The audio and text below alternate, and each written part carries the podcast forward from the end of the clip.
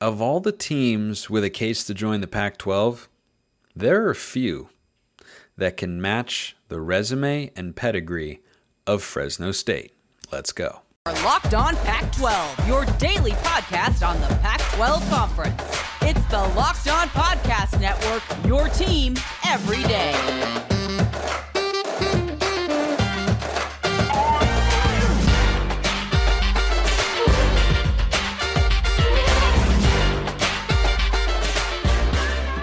Welcome, everybody, to another episode of Locked On Pac 12. I'm your host, Spencer McLaughlin. Thank you so much for making this your first listen or your first view of the day. Part of the Locked On Podcast Network, your number one source to stay up to date with our beloved Conference of Champions. Please continue to like, comment, subscribe if you, if you haven't already, wherever you listen to or watch this show. Appreciate all of you out there being patient with me this week, back as promised on a Thursday. And you know who's returning? That alter ego personality of mine, lawyer Spencer, is is coming back. You have spoken to me many a times, and you say you enjoy it, and guess what? I do as well. I should list it on my resume that I have the uh, capability to present an alter ego, one who believes he is in a courtroom, as I am right now. This uh, originated, by the way, from at Dude on the Web who pointed something out about Fresno State, which shall be submitted into evidence later. But, ladies and gentlemen of the jury, Your Honor, members of the court, anyone and everyone listening or watching at home, I am here on behalf of the Bulldogs of Fresno State, the only Bulldogs this side of the Mississippi that we care about here, out west. The case for Fresno State is very clear and is very strong. And today I will lay it out for you piece by piece. Ladies and gentlemen of the jury, we're losing Los Angeles in the Pac 12, the largest media market that the conference had. We need eyeballs on the league. First and foremost, that is arguably Commissioner Kliavkoff's number one priority. Few can present an opportunity such as that as the Fresno State Bulldogs. Your Honor, I'd like to submit into evidence something I brought up in our pretrial hearing earlier a motion to add the following quotes and information from one Bob Thompson, a retired president of the Fox Sports networks, a man whose credentials are readily available and without question qualify him to speak on such a matter. My thanks, Your Honor, for accepting the motion. Bob Thompson pointed out on a radio hit recently that Bakersfield, Fresno, and Sacramento, not exactly the hubs of California that Los Angeles, San Diego, Anaheim may be, they are not perhaps the most well known, but still in that area. There are approximately, according to Mr. Thompson, 2.3 million TV homes, which is what we're trying to accomplish here, is it not? Are we not trying to get as many viewers back as the conference will be losing without Los Angeles in its primary viewing picture? Is that not what we're trying to accomplish here? I believe it is. Mr. Thompson went on to point out that the brand of Fresno State, the support of the fans, and the support of the administration points to them doing this the right way. I couldn't agree more. He said, quote, It reminds me of Utah, the way that they're going about it. Not afraid to go up against Power Five programs, winning at a high level at the Group of Five level in the Mountain West where the two time defending champions once resided of our beloved Conference of Champions. Ladies and gentlemen, the case for Fresno State begins there. It does not end right there. Because when you are adding a team from the group of five level to the conference that is at the power five level in the Pac 12, what are you going to run into from an obstacle standpoint in the media and in the hearts and minds of college football fans all across this great country. The perception that your conference is getting significantly weaker. And at some level, that's probably true. But you have to do what you can in a sport where perception matters more than any other sport in the world because of how many subjective things play into a program's success or a conference's success over time. Ask yourself this question when considering adding a group of five school who you would want to be able to compete as soon as possible. Which group of five program out west has been the biggest thorn in the side of Pac 12 teams? Which team out west from the group of five ranks would strike the most fear into the hearts of Pac 12 fans, coaches, and players all across the Conference of Champions when examining the gridiron? The answer is Fresno State. Fresno State, who in 2021 went into Autzen Stadium and very nearly beat the Ducks, a place they have seldom lost over the years.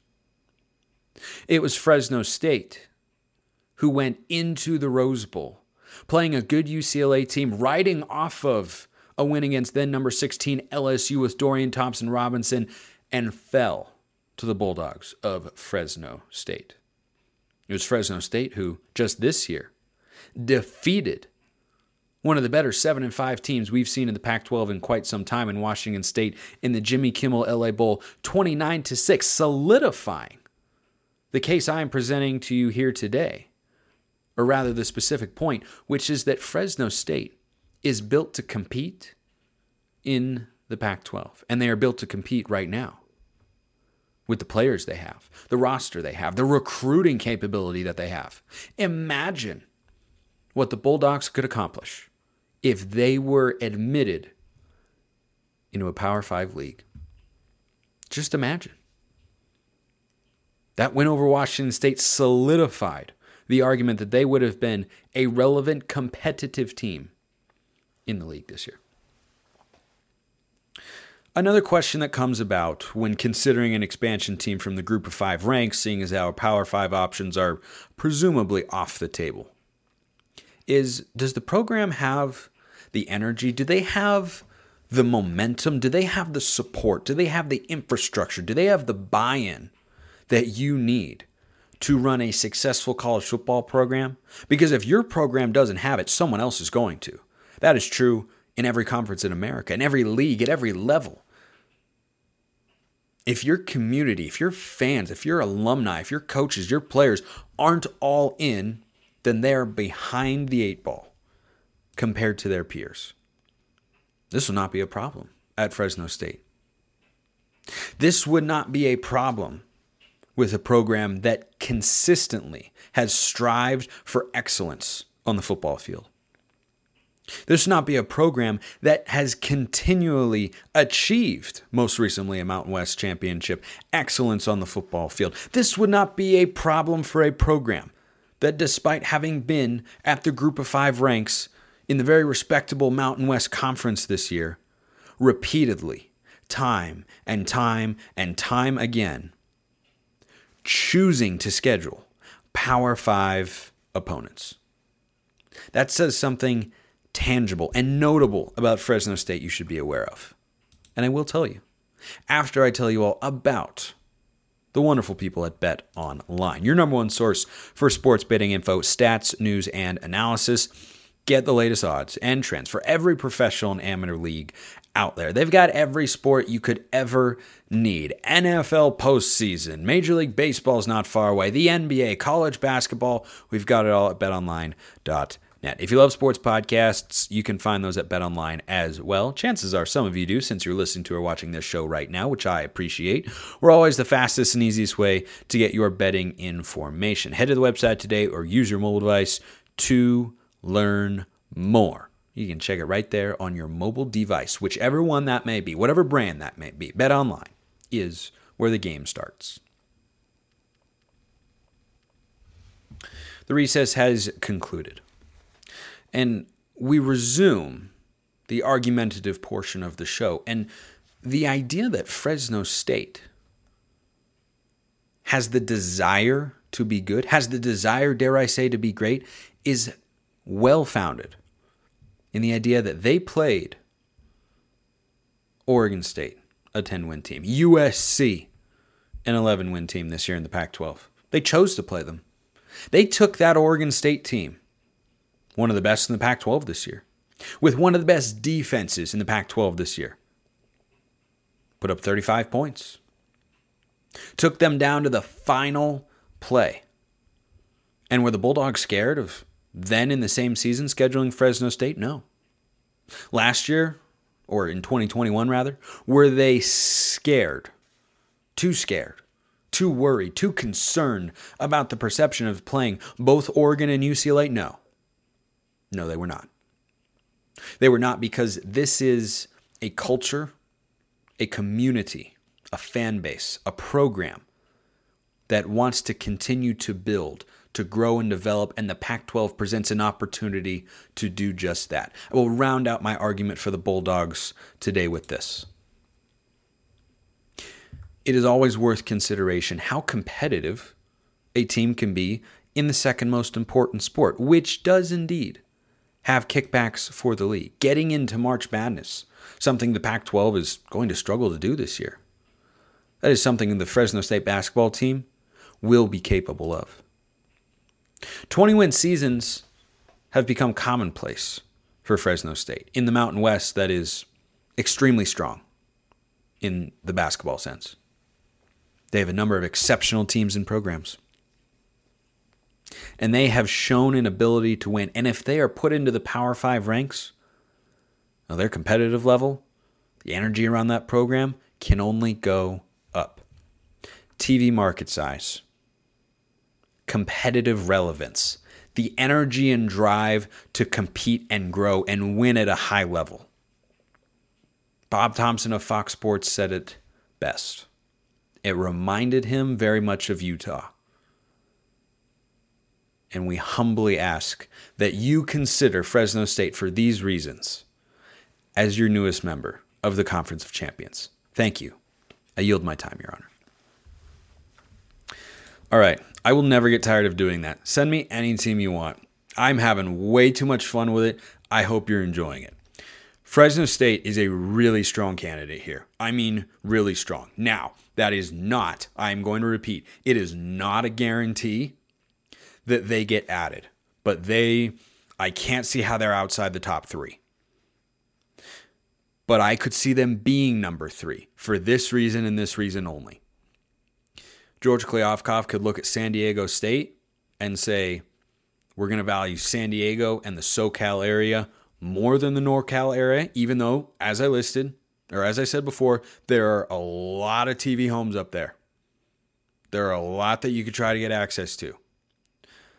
I could see this going either way, but realistically, I kind of get the get the, the vibe that SMU because they're in Texas in the Dallas area is one step above them in terms of George Kliavkoff's wish list. That's the impression that I get. Frankly, it's mostly a gut feeling. But Fresno State has the most ready to compete football team. They're losing Jake Haener, so we'll see how they rebound at quarterback. I would look at Sam Huard. He's still in the portal. Last time I checked, let me double check that uh, as I record the show. Um, hmm, yeah, doesn't uh, doesn't look like he's found a home just yet. I'm just saying, Fresno State adds Sam Huard, they could be competitive again. They beat a Pac-12 team. They've beaten a Pac-12 team two years in a row. They've played other ones close and they've been doing it from the Mountain West the whole time. Just saying. Just saying. Okay, time to move on. David Harper, loyal Husky fan, uh, riding with me here on the show, which I greatly appreciate. Appreciate all of you. I like having fans from a number of different programs watching the show, asking questions, and he wants to know about his Huskies. Can we talk about the expectations next year for UW? when you consider pretty much every key player on offense and defense are coming back. Why, yes, David, we can. And he brings up a really important point. This is an 11 win Washington team that doesn't have a couple key guys coming back. They've got like all of them coming back pretty much. Bralen Trice, I saw something the other day. He was like one of the three or four highest graded edge players in the country, according to PFF. Zion Tupuola-Fetui, he's back. Michael Penix, he's back.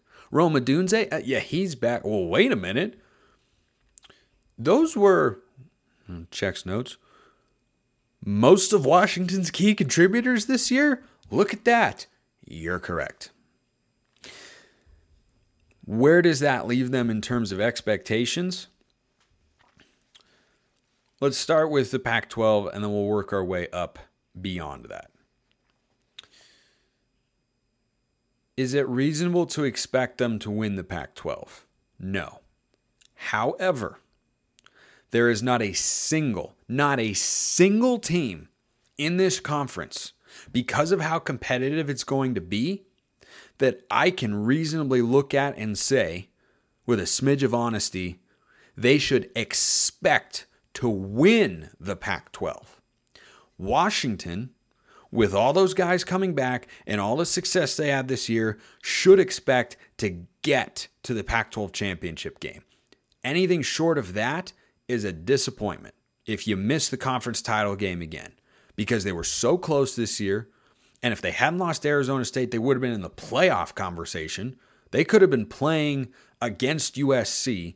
Winner goes to the playoff if they hadn't lost Arizona State. That is a very real thing that could have taken place this year.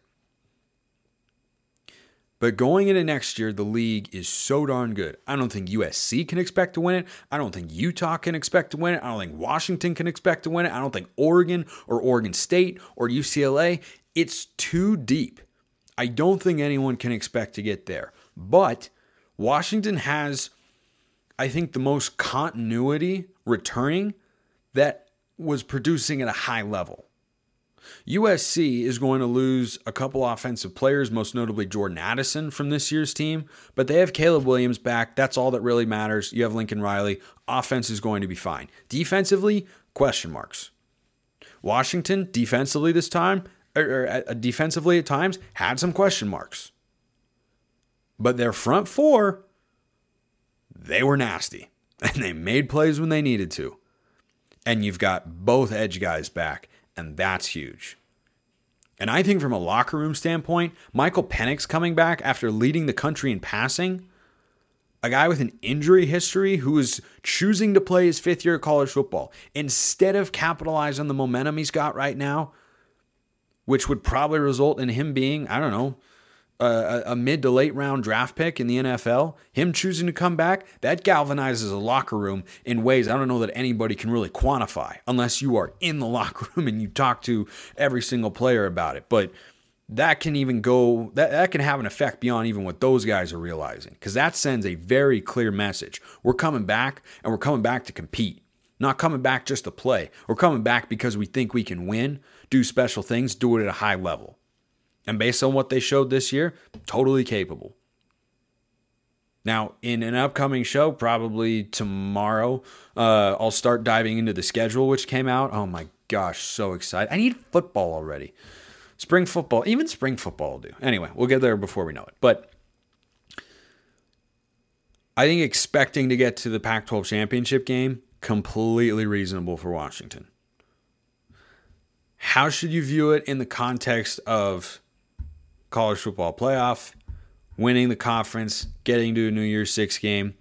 I will tell you after I tell you about Built Bars, which are a delicious treat, but don't have all the fat and calories of things that usually taste as delicious as, as Built Bars do.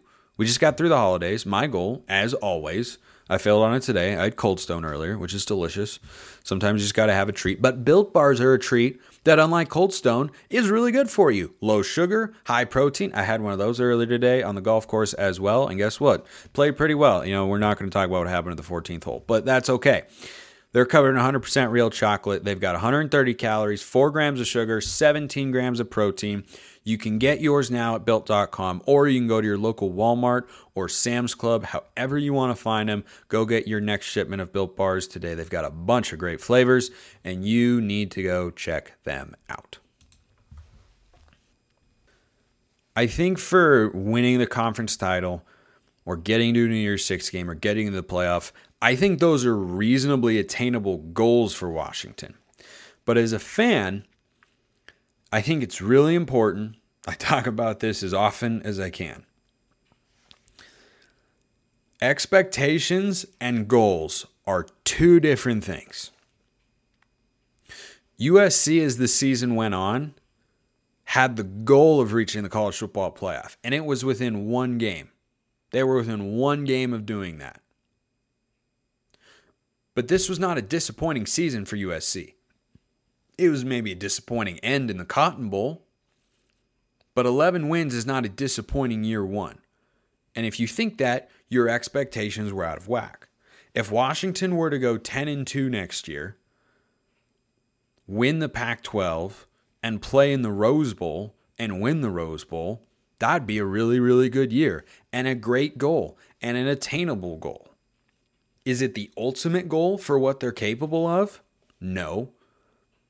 But it's not an expectation because of the way the Pac 12 is looking in 2023. In 2024, when USC and UCLA leave, then you can start to have those conversations in a more reasonable manner. But until then, just looking at 2023, I don't think any team, I don't expect the Pac 12 to make the playoff in 2023. The league is too deep. I, I, I, just don't see Colorado is not going to be walked over. You're going to have them win at least, I mean, at least four games, it would seem. They'll probably be, you, would think maybe in the four to six range, four to five. Their schedule is pretty tough, but probably three of those wins are coming in, in conference play, maybe four. Cal, Stanford, they don't look great right now. I, I like Cal more than Stanford at the moment. But when that's the bottom of your conference, like, what's Arizona going to be? Arizona State might struggle next year, but they've had a bunch of transfers. They've been bringing in a lot of talent, and that was a team that people were kind of rolling over this year. But when the top six in your league are USC, Oregon, Washington, Utah, UCLA, Oregon State, it's just a gauntlet and a half. It, it, it's just so difficult. And it's the same problem the Pac 12 has had but they're in such a great place right now because they have a lot of really good teams. The question for Washington or a team like USC or Oregon will be they were good this year. Can they take a step forward to be great and prove me wrong in this sense? Can any of them do it? R- right now, I don't trust any of them to do that. Are they capable of it? Yes. They, they, they are, in theory, capable of it, but it's a tough thing to do. Remember, to get into the, it's still a 14 playoff in 2023. You can lose one game. You can lose one game the whole season. What if Washington goes to East Lansing, plays a revitalized Michigan State team who's at home and pulls an upset there? Well, now to get to the playoff, Washington's got to go perfect in conference play. Nobody's ever done that in the Pac 12. Washington's got to play Utah next year. They, they, play Oregon, of course. They play, I think they've got USC on there. I'm going to be getting into the schedules and whatnot. But my point, they play Oregon State as well. Like, you just have so many difficult games. So many difficult games. Oregon State will be on the road. Oregon will be at home. That helps quite a bit. But you throw Utah in there, who they missed this season. It takes a lot. The stars have to align in so many ways for a team, especially in the Pac 12, to get to the playoff. That's setting that as an expectation. I just don't see that as realistic. Not because these teams aren't all really good, but because other teams are also really good. So I think getting to the Pac 12 championship game, missing that, that would be disappointing if you're Washington. That that would be supremely disappointing. But expecting to get to the playoff, expecting to win the conference, it, that, that sort of stuff just gets into crapshoot territory. And sometimes you need a bounce a ball sort of game to to make that stuff happen. Which, frankly, is, is what it seems like anybody's going to need. Gosh, 23, 2023 is going to be good. Okay, let's wrap up with a couple quarterback thoughts. Cal added a quarterback. Sam Jackson, back up at TCU. They'll probably be going with Chandler Morris, I imagine, there in uh, in Fort Worth for Sonny Dykes in year two with Max Duggan in the NFL. Jackson is probably going to be Cal's starter. They lost Kai Millner. He transferred, I think, to an FCS school. I think he went to NAU. I could have that wrong, but I think that's right. And Jack Plummer went in the portal. Surprisingly, I, I don't know exactly where he could go and start. That's a better situation for him than Cal. The Bears do need to rebuild their offensive line like entirely because he was under duress a lot. I imagine that contributed to it. That is one interesting piece of quarterback news and what he could bring to the table. Because can he be the most dynamic quarterback they've had since, gosh, since Jared Goff, frankly? They just haven't been able to get a lot of production there, right? They had Chase Garbers for several years. I'm still going to plug that Ethan Garbers would be a great fit. Haven't seen a lot of Sam Jackson. Haven't seen a ton of Ethan Garbers, but man, he's look good. But he's still at UCLA, and the transfer portal has closed for this window. There will be another one in the spring. But the other juicy piece of quarterback news, and I mean really juicy, and it concerns the California Golden Bears too. Jaden Rashada is, depending on where you look, a high four or five star quarterback recruit, class of 2023. His final five included two Pac 12 schools in Oregon and Cal. He ended up choosing Miami. Then he flipped to Florida. Now he has requested a release from his national letter of intent. And he is rumored to be available, shall we say. That's the highest rated 2023 quarterback available. And he could be coming to the Pac 12. Cal is going to put their hat in the ring. Washington is going to be in the ring. And let's just never count out Colorado in these sorts of situations. There is a very real possibility he could be coming to the Pac 12. Something to follow. But those two, and Jaden Rashada would not be a transfer. He would kind of feel like a transfer. Whatever the case may be, if he ends up in the Pac 12, kind of guy who has enough talent to start day one. I've seen him throw in person. He's got a real easy motion and a strong arm. A really strong arm. That is a name to follow in the coming days. Appreciate everyone listening. I will see you next time. Have a wonderful rest of your day.